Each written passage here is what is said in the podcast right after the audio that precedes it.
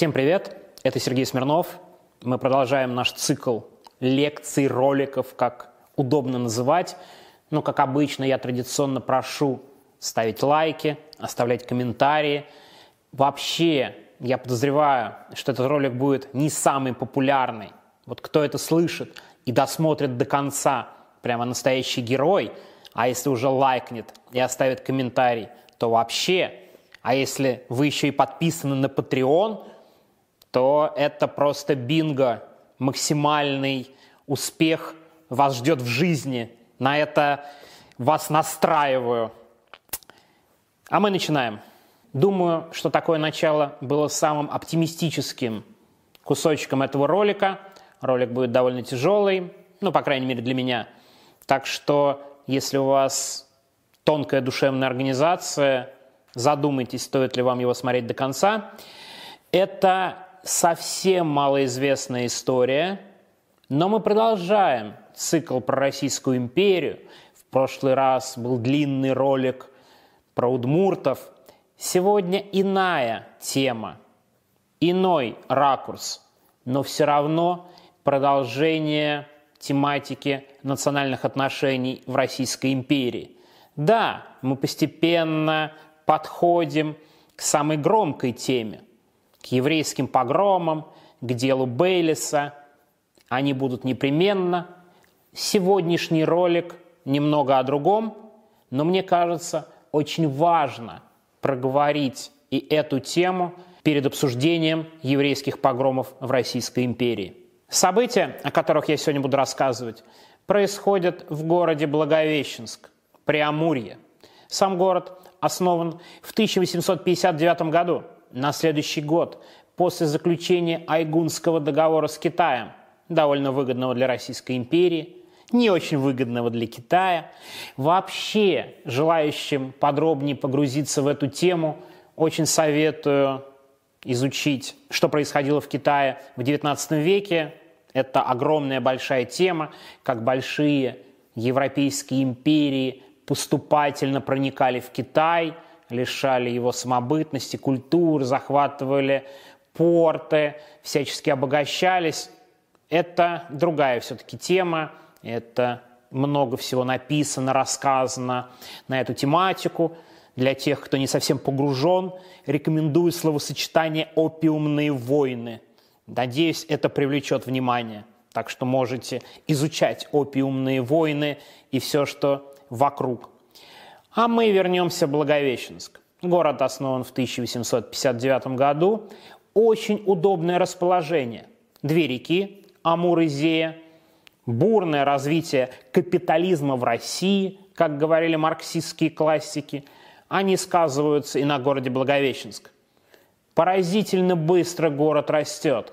К 1900 году, 40 лет прошло, ну совсем небольшой срок, население уже 40-50 тысяч человек, и это центр торговли, всяких разных ремесел, мельницы, очень много предпринимателей. Причем среди предпринимателей значительную долю занимают молокани, которых долго преследует власть Российской империи, и они селятся на ее окраинах. Помимо промышленности, ключевая часть жизни в Благовещенске и вокруг Благовещенска – золотодобыча. Не только там, на тлетворном Западе и на Аляске добывают золото. По сути, русская Аляска еще не Колыма, но уже Приамурье. Золотодобыча развита, что способствует росту города Благовещенск, в том числе не очень дорогая рабочая сила. Но чтобы все развивать, она должна быть недорогой. Русских рабочих в Благовещенске не так много. Естественно, ехать далеко, Приамурье, переселяться из центральной части куда-то далеко на Дальний Восток – большие сомнения. Кто же тут дешевая рабочая сила? Абсолютно точно. За Амуром, который граница, китайцы, уровень жизни довольно низкий, и поэтому они охотно едут в Российскую империю и берутся за работу. Прежде всего, это подсобные рабочие, как сейчас принято говорить, сезонные. То есть они на время приезжают, работают и уезжают обратно в Китай. Но многие остаются и дольше. Они выращивают овощи. Очень популярно в Благовещенске нанимать китайцев в семьи. Они слуги, обслуживающий персонал. Ну, я думаю, кто живет в мегаполисах российских, примерно понятна стилистика, куда привлекают китайцев. То есть их довольно много в средней торговле, в мелкой торговле еще больше. То есть китайцы – это значительная часть жизни Благовещенска. Конечно, происходят иногда конфликты, особенно из-за демпинга китайских рабочих на золотодобыче. Русским рабочим это, разумеется, не очень нравится. Китайцев много в 19 веке. И это, кстати, классическое явление для всего Дальнего Востока. Не надо думать, что Благовещенск тут какое-то исключение. При этом 19 век – век расизма. Именно тогда формулируются идеи о неравенстве рас. Это популярные теории. И, в общем, общественное мнение склоняется к тому, что китайцы другие, не очень наши, и отношение к ним, ну, не как к полноценным гражданам. Это довольно важно, это такая устоявшаяся точка зрения, к сожалению, 19 век, повторяю. Второй момент, и очень важный тезис. Именно тогда появляется термин «желтая опасность». Безусловно, российский, говоривший о том, что очень много китайцев, и рано или поздно они захватят весь наш прекрасный мир. Но я думаю, нет смысла развивать эту идею, объяснять сегодня, в 21 веке, чем она была вызвана, примерно тем же, что и сейчас. Вот сейчас приедут вот эти, и у нас тут все захватят, и у нас все отнимут. В 19 веке то же самое. И это устоявшаяся точка зрения.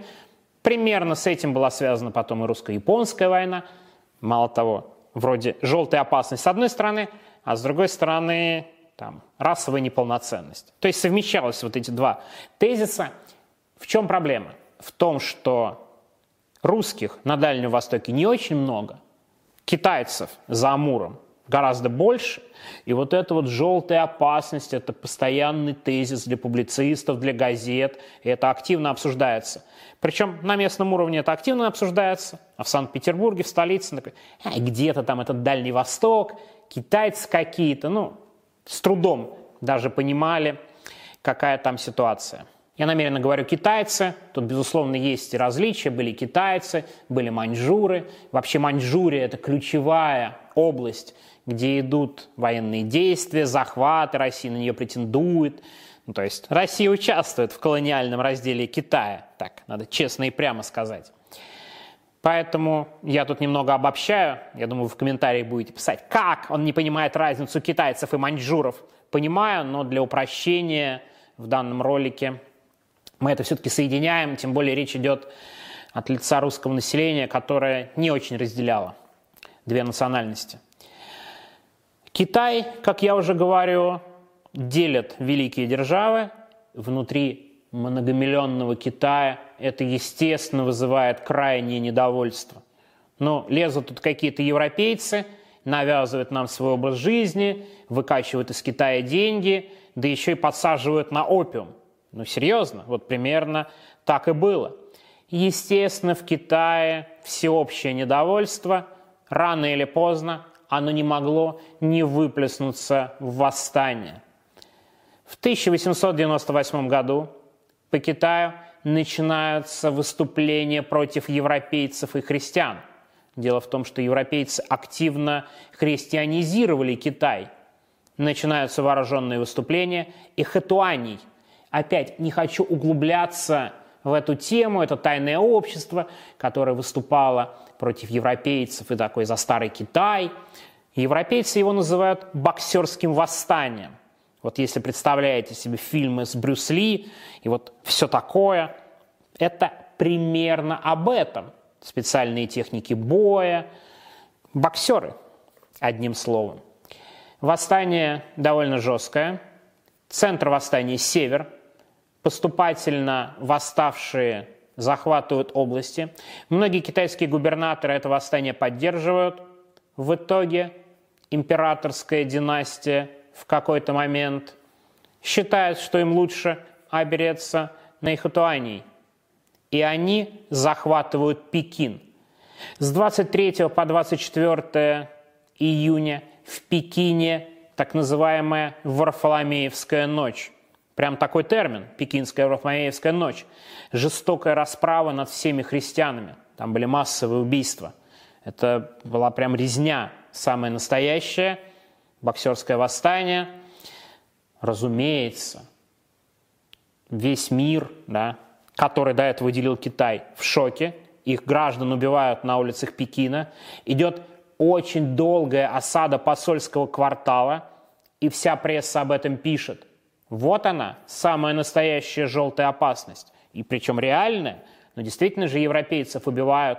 Русские газеты об этом очень много пишут, о кровожадности китайцев. Но это действительно было так, много погибших. Одновременно сторонники вот этого китайского движения, китайские националисты, они активизируются и на севере, по всему Дальнему Востоку. 4500 границ, вы представляете? То есть можно везде атаковать и нападать.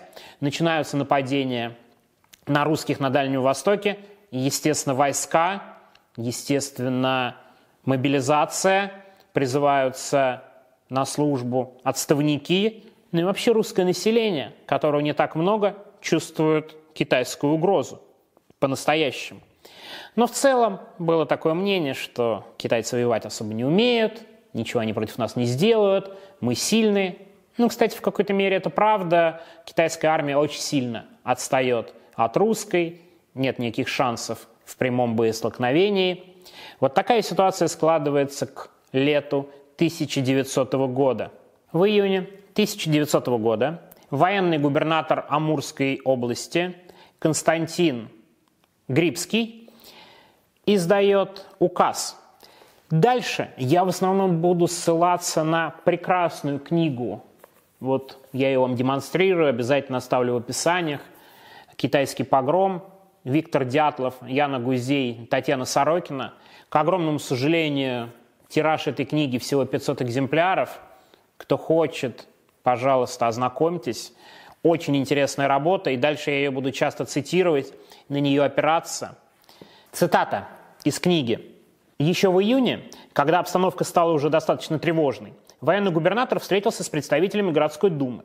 Среди других проблем, возможной обороны города, была затронута и эта. Губернатор заявил, что не считает необходимыми и уместными какие-то особые меры в этом вопросе, так как официальная война между Россией и Китаем не объявлена. Он сообщил также, что к нему явились представители от местных китайцев с вопросом, не лучше ли им будет заблаговременно удалиться с русской территории. По словам Грибского, он велел передать, что они могут спокойно оставаться, так как правительство Великой Российской империи никому не позволит обижать мирных граждан. Вскоре он издал прокламацию, где угрожал строгими наказаниями за оскорбление мирных китайских подданных». Ну, понятно, какая реакция военного губернатора, при том, что в Благовещенске 40-50 тысяч человек, и из них, ну, никак не меньше 5 тысяч китайцев. Ну, понятно, обстановка нервная. Но, тем не менее, губернатор заверяет, все будет нормально, русское правительство гарантирует безопасность китайцев. Причем, опять же, это не уникальная ситуация. По Дальнему Востоку везде общие антикитайские настроения, ну, логично, которые перекидываются на местных китайцев. И везде власти обещают, гарантируют безопасность. Китайцы, торговцы, прислуга, то есть разнорабочие, обычные граждане, к ним привыкли на Дальнем Востоке. Но в Благовещенске ситуация резко меняется в начале июля. Китайский губернатор на севере, он поддерживает боксеров и поэтому решает провести какие-то действия, вооруженные против русских.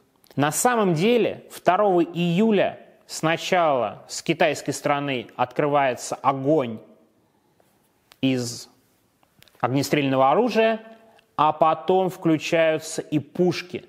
И обстрелы Благовещенска продолжаются целых 19 дней.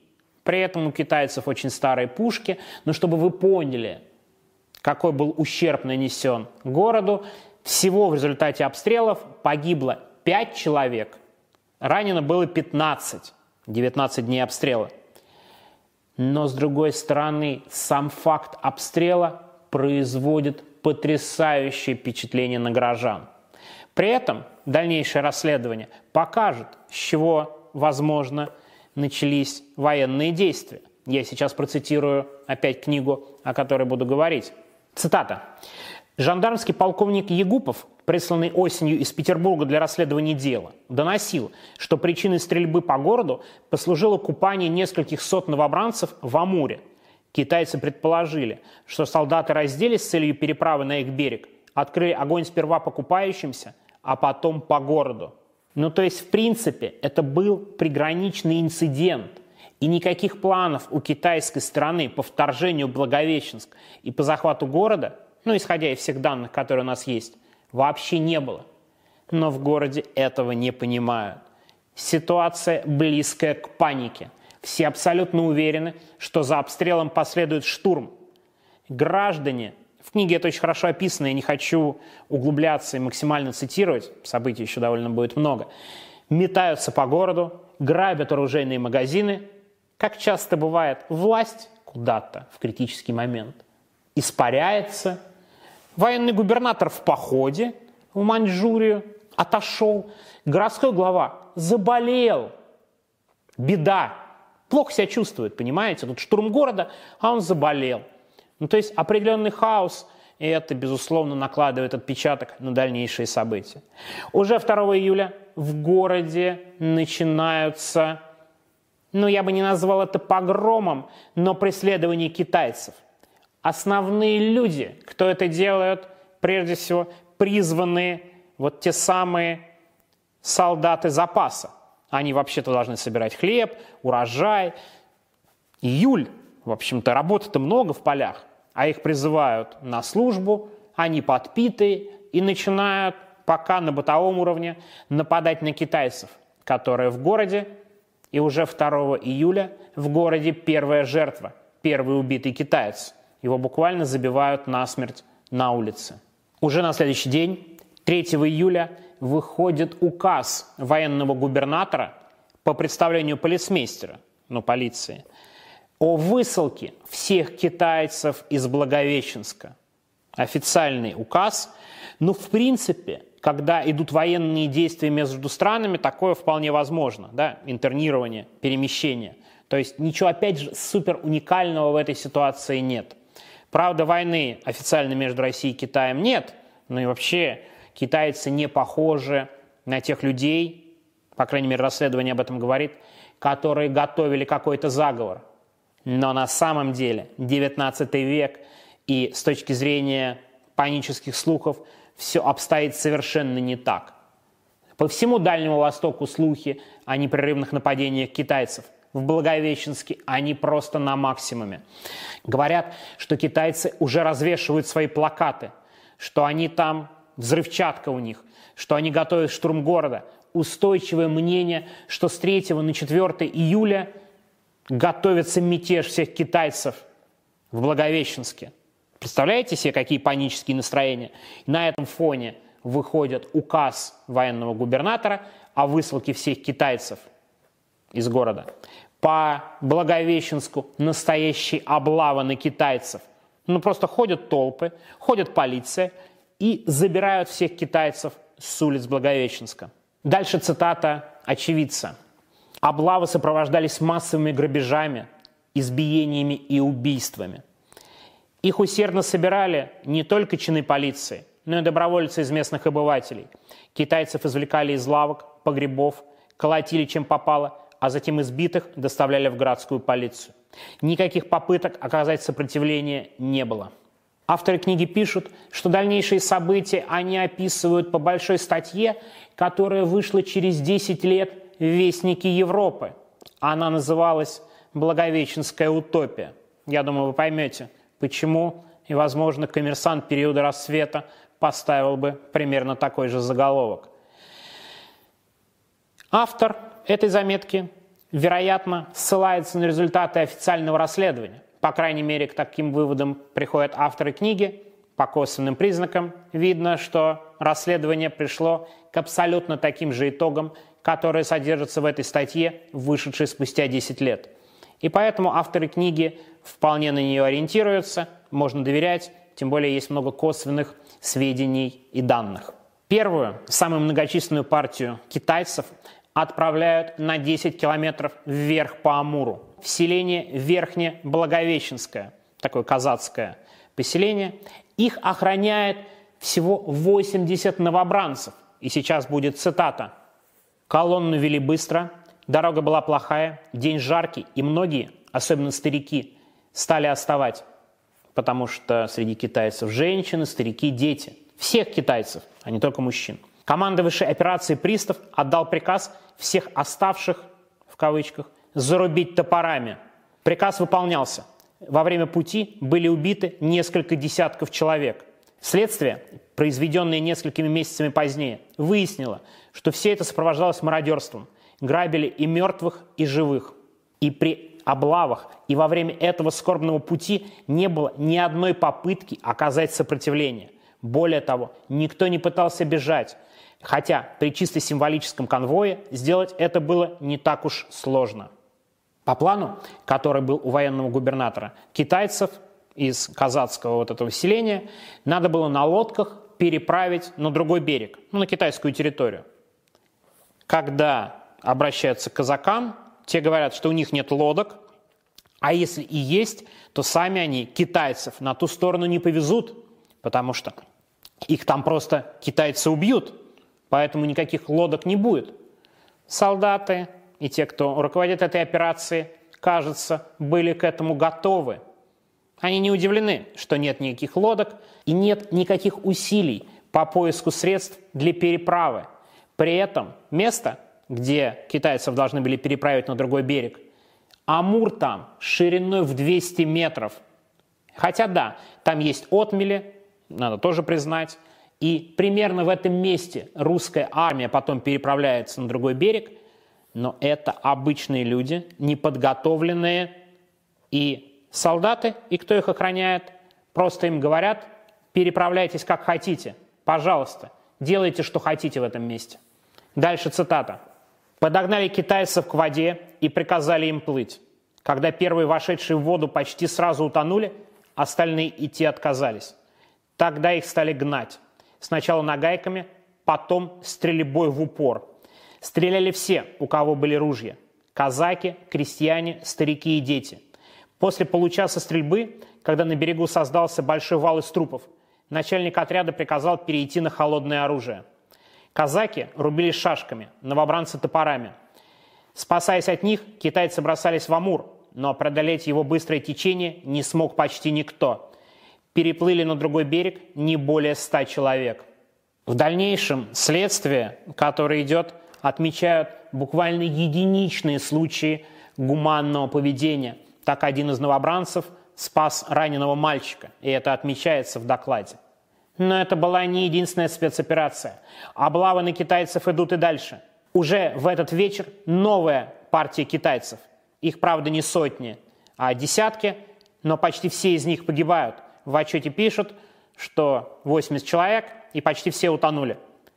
Такие же спецоперации проходят 6 и 8 июля, примерно с такими же результатами. Дальше тяжелая цитата. «Оценки численности депортируемых и погибших сильно расходятся. В рапортах непосредственных исполнителей численность первой, самой большой партии оценивается в 1000-1300 человек. Материалы официального расследования дают цифру 4-5 тысяч. Есть оценки и в 5-6 тысяч. Возможно, именно поэтому в своем докладе императору военный министр Куропаткин предпочел оперировать цифрой в несколько тысяч человек. Как писал позднее в местной газете управляющий обществом пароходством по Амуру Макеев, сколько их переплыло, сколько потонуло, Господу известно». Дальше цитата очень интересного человека, Льва Дейча. Тоже очень интересная биография. Революционер, вступает в землю и волю. Во время раскола на народную волю и землю и волю, посмотрите прошлые ролики, я об этом подробно рассказывал, он не поддерживает терроризм и вступает в черный передел. Потом уезжает из России, и Дейч один из создателей первой легальной марксистской русской организации, Союз освобождения труда, 1883 год, отец-основатель русского марксизма. Была громкая история с его арестом в Германии. Сам Бисмарк распоряжается выслать его царскому правительству, чтобы не портить с ним отношения. Ему дает большой срок и отправляют на печально известную корейскую каторгу. И об этом вы тоже можете посмотреть ролик. Я подробно рассказывал о корейской трагедии. Дейч долго на каре, потом освобождается и селится именно в Благовещенске. И по факту, ну не под своим именем, все-таки сомнительная биография для тогдашнего правительства. Он работает в местной газете «Амурский край». И, между прочим, Амурский край – один из источников информации об этой трагедии в Благовещенске. Если немножко забежать вперед, все-таки надо сказать, что было с Дейчем дальше. Он доживает до революции, остается в СССР и где-то с 20-х годов публикует произведения о первых русских марксистах, прежде всего о Плеханове. И нормально все. Старенький человек, заслуженный революционер, хоть и один из лидеров меньшевиков. И он доживает до 1941 года, не уезжает ни в какую эмиграцию, остается в Советском Союзе. Так вот, его цитата. «Я отправился на набережную, и глазами моим представилось ужасное зрелище. По Амуру плыло огромное число трупов. Они неслись со значительным пространстве реки такой сплошной массой, что и решительно невозможно было сосчитать их». И другой очевидец, офицер Верещагин, дает цифру в сотни трупов, которые плывут по Амуру. И это продолжается несколько дней. То есть трупы всплывают, плывут, на 10 километров же выше подняли китайцев. Весь город в течение нескольких дней видит, как трупы плывут по Амуру. Из реки вода не набирается 1,5 месяца после этого. Ну, чтобы вы понимали, какая была обстановка в городе. При этом, естественно, нужны же какие-то объяснения, что произошло, и версии, что же произошло. Слухи, китайцы собирались поднять восстание, это была необходимая мера, у нас не было другого выхода, становится такой ключевой версией, такой красной нитью. Она идет через все расследование, некое самоуспокоение, что мы сделали, что случилось, надо же как-то это объяснить. Важный момент и важное отличие от других событий, погромов с большим количеством жертв, совсем нет версии противоположной стороны. Китайцы, которые остались живы и добрались на ту сторону Амура, естественно, не оставили никаких сведений об этой катастрофе. Надо сказать, что вот это перемещение китайцев из Благовещенска было далеко не единственным примером погромов в отношении китайцев. Китайские деревни приходят, где они живут компактно. Десятки убийств в каждой деревне потом зафиксирует следствие. Ну, я могу какой-то пример привести, хотя, знаете, мне довольно тяжело. Вот кто совсем будет погружен в эту историю, кому будет интересно, еще раз отсылаю книги. Здесь максимальные подробности, но все-таки одну цитату я приведу. В целом, полицейские приставы области сообщали в окружное полицейское управление, что всего в 8 властях найдено 444 трупа. Однако в уголовном деле отмечалось, что это явно заниженные цифры. Установить точное число уничтоженных китайцев по деревням и станицам, как отмечалось в ноябре 1900 года в донесении начальника жандармского полицейского округа, вообще не представлялось возможным. Сразу после вот этих нескольких дней критических, начиная с 3-4 июля, военный губернатор молчит. И только 7 июля, когда основное насилие, грабежи, а вообще-то китайцев не просто убивали, но еще и грабили. Китайцы, кстати говоря, давали часто кредиты. Естественно, у кого-то была вполне себе причина и меркантильная нападать на китайцев. Военный губернатор 7 июля издает новый указ, где уточняет отношение к китайцам. Цитирую. До сведения моего дошло, что некоторые жители города Благовещенск, а также лица из крестьянского и казачьего населения, вверенной мне области, допускают различного рода насильственные действия против живущих на нашей территории мирных маньчжуров и китайцев. Нападение на безоружного и беззащитного врага не в характере русского человека. Это пишет военный губернатор спустя 4 дня после начала погромов. И немного забегая вперед, это не какая-то уникальная ситуация. Часто местные власти просто исчезали на несколько дней. Мы это увидим на примере, в том числе, еврейских погромов, но об этом я расскажу попозже. Как вы понимаете, скрыть сотни трупов на Амуре было совсем непросто. В отличие от Советского Союза, Российская империя все-таки, хоть и была страной с цензурой, с ограничениями. Кстати говоря, поскольку на Дальнем Востоке идут военные действия, то цензуре приказано внимательнее относиться к сообщениям из этого региона, и там были определенные цензурные ограничения. Тем не менее, информация расходится. С одной стороны, местные газеты об этом пишут. Причем в местных газетах две явные версии. Первая в газете «Амурский край», где работает Дейч, тот самый ссыльный революционер. 14 июля, спустя 10 дней после первой переправы китайцев на другой берег, появляется колонка обращения в этой газете, никем не подписанная, может быть, самая жесткая из всех, которые потом оказались в прессе. Сейчас я процитирую выдержки из этого редакционного материала. Постановление господина военного губернатора, помеченное 9 июля, дает нам возможность высказаться по поводу убийств, совершенных в городе над безоружными маньчжурами. Нельзя скрывать от самих себя того факта, что в пределах города было умерщвлено множество несчастных жертв, единственная вина которой состояла в том, что они не ушли от нас вовремя. Но то обстоятельство, что они доверчиво остались в нашей среде, только усиливает нашу вину. Они думали, они были уверены, что русские люди сражаются на полях битв, что русские убивают вооруженных врагов, но они не знали, что мы можем согнать мирных, безоружных людей, полумертвых от страха, и хладнокровно перебить их. Чем же мы искупим свою вину? Какими подвигами добра и добродетели мы снимем пятно, которое сами наложили на себя? Что мы скажем цивилизованным народам? Мне кажется, прямо максимально жестко сформулированная колонка, сообщение от редакции. Вы же понимаете, Благовещенск вполне себе цивилизованный город, общество спорит о событиях, трупы.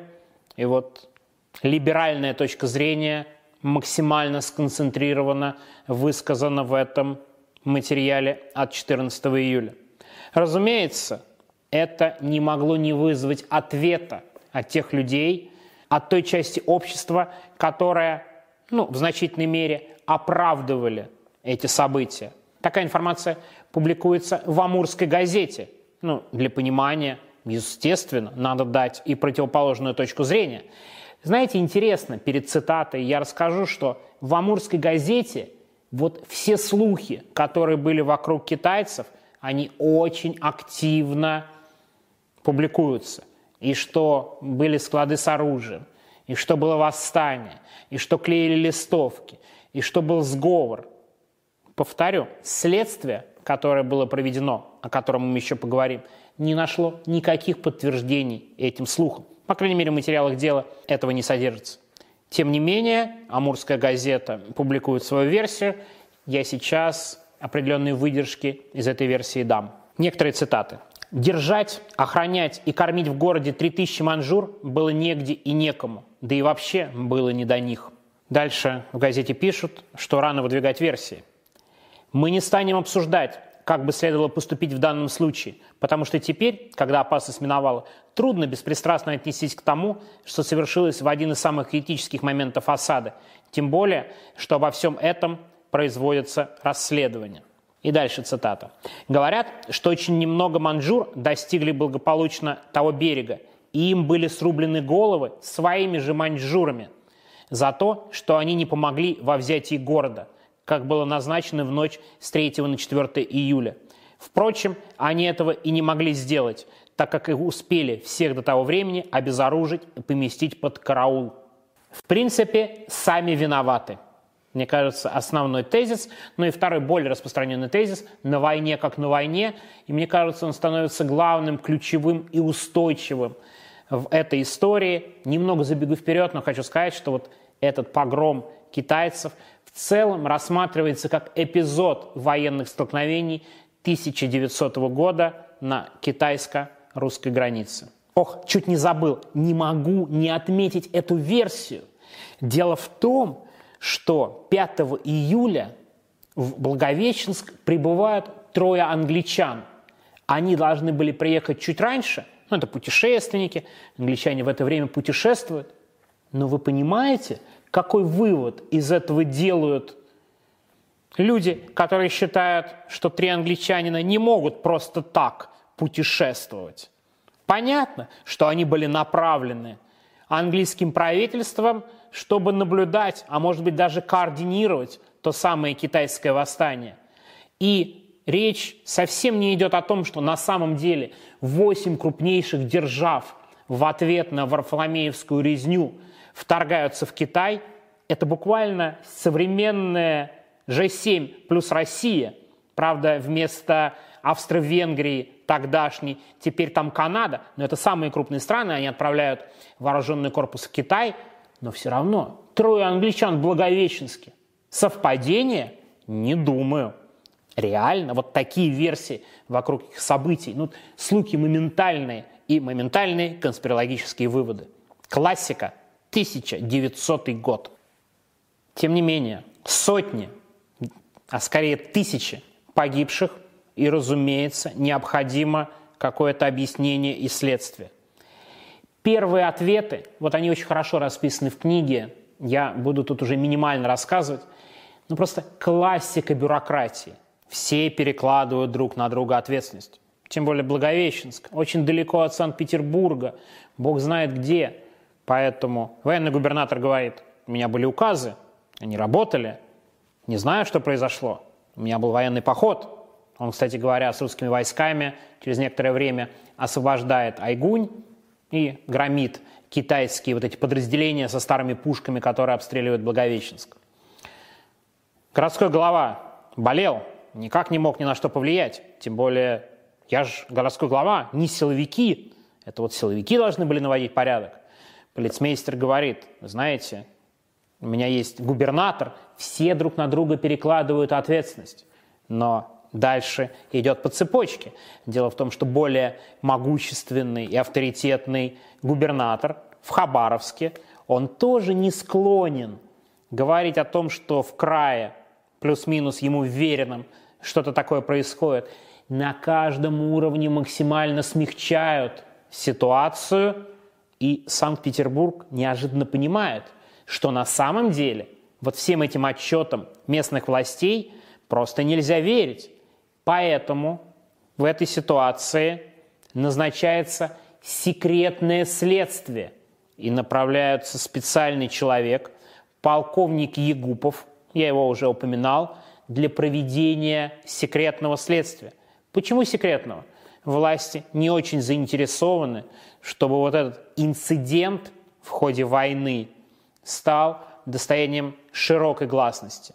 Но повторю, тут надо отметить, Российская империя не Советский Союз. Информация все-таки расходится, но не вызывает очень широкого резонанса. Мы чуть позже об этом скажем, уже в конце. Почему так вышло? Самый главный ответ – это нет. Но будут некоторые версии. А пока к отчету полковника Егупова. Он ведет следствие и к концу 1901 года его завершает. Что же говорится в этом отчете? Он подтвердил достоверность информации о гибели большого числа людей, точное число которых установить не удалось. Переправа совершалась 4 партиями под конвоем казаков, которые не только активно грабили китайцев и насильно загоняли их в воду, но и упражнялись в стрельбе по уже плывущим людям. Одновременно были перебиты все зазейские маньчжуры, которые рядом жили, так и китайцы в казачьих станицах по Амуру. Население оправдывало это распоряжениями вышестоящего начальства. И такие распоряжения действительно отдавались.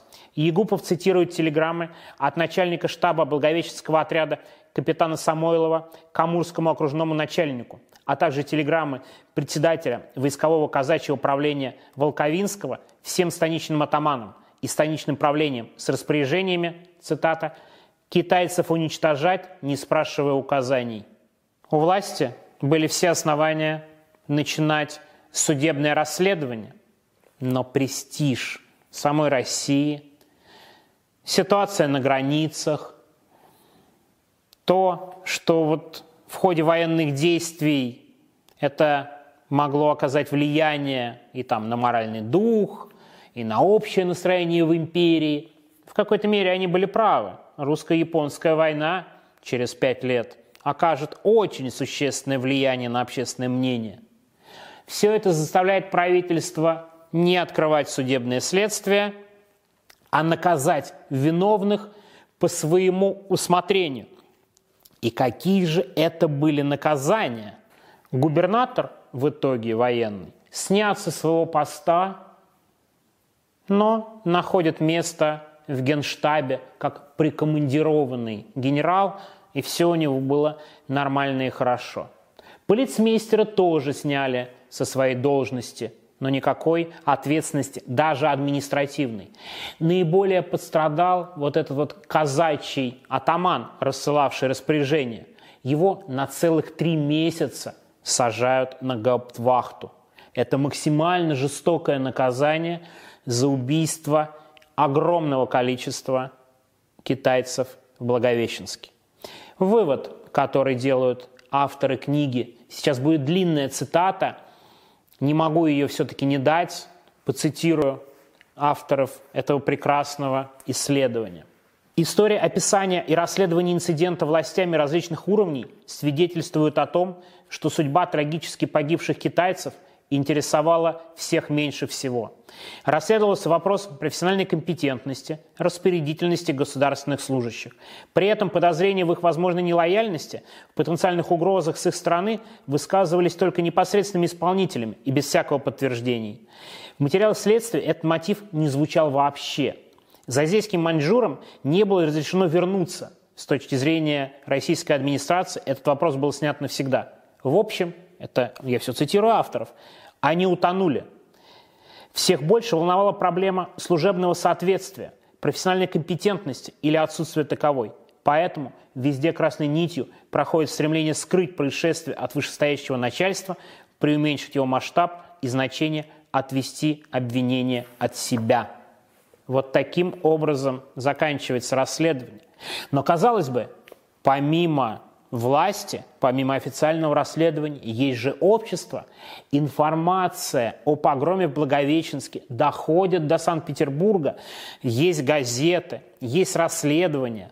Хотя оно было сначала в тайне, но в 1910 году очень подробный материал об этом выходит. И практически никакого резонанса. Лев Толстой поначалу узнал об этом событии и вроде как даже хотел по этому поводу выступить, но не выступил. Почему так произошло? Почему эта ситуация была замалчиваема и в Российской империи, причем со стороны прогрессивного общества, которое спустя несколько лет будет биться во время еврейских погромов за справедливость?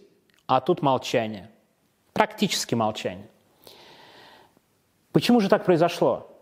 Можно высказывать версии, но, возможно, Благовещенск очень далеко.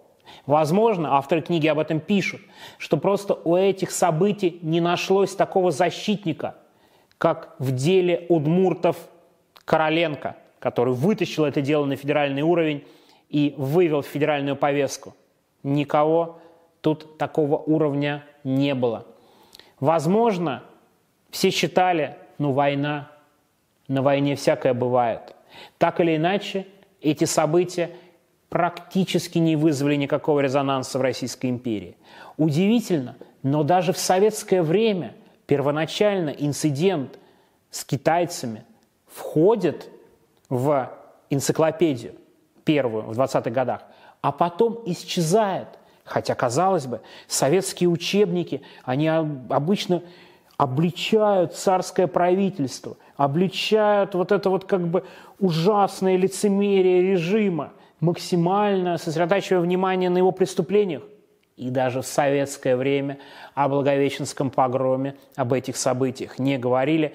Они известны, ну, буквально на местном уровне, и то не очень серьезно. Так вот бывает в истории, не самые приятные события принято как-то забывать, отводить в сторону. Знаете, я вообще думаю, что, возможно, рано или поздно вот эти события станут предметом для спора, возможно, возникнет дискуссия про колониализм, использовала ли Россия колониальные методы покорения народов. Тут есть много вопросов. Даже в советское время считалось, что Россия продвигается и присоединяет территорию довольно мирно.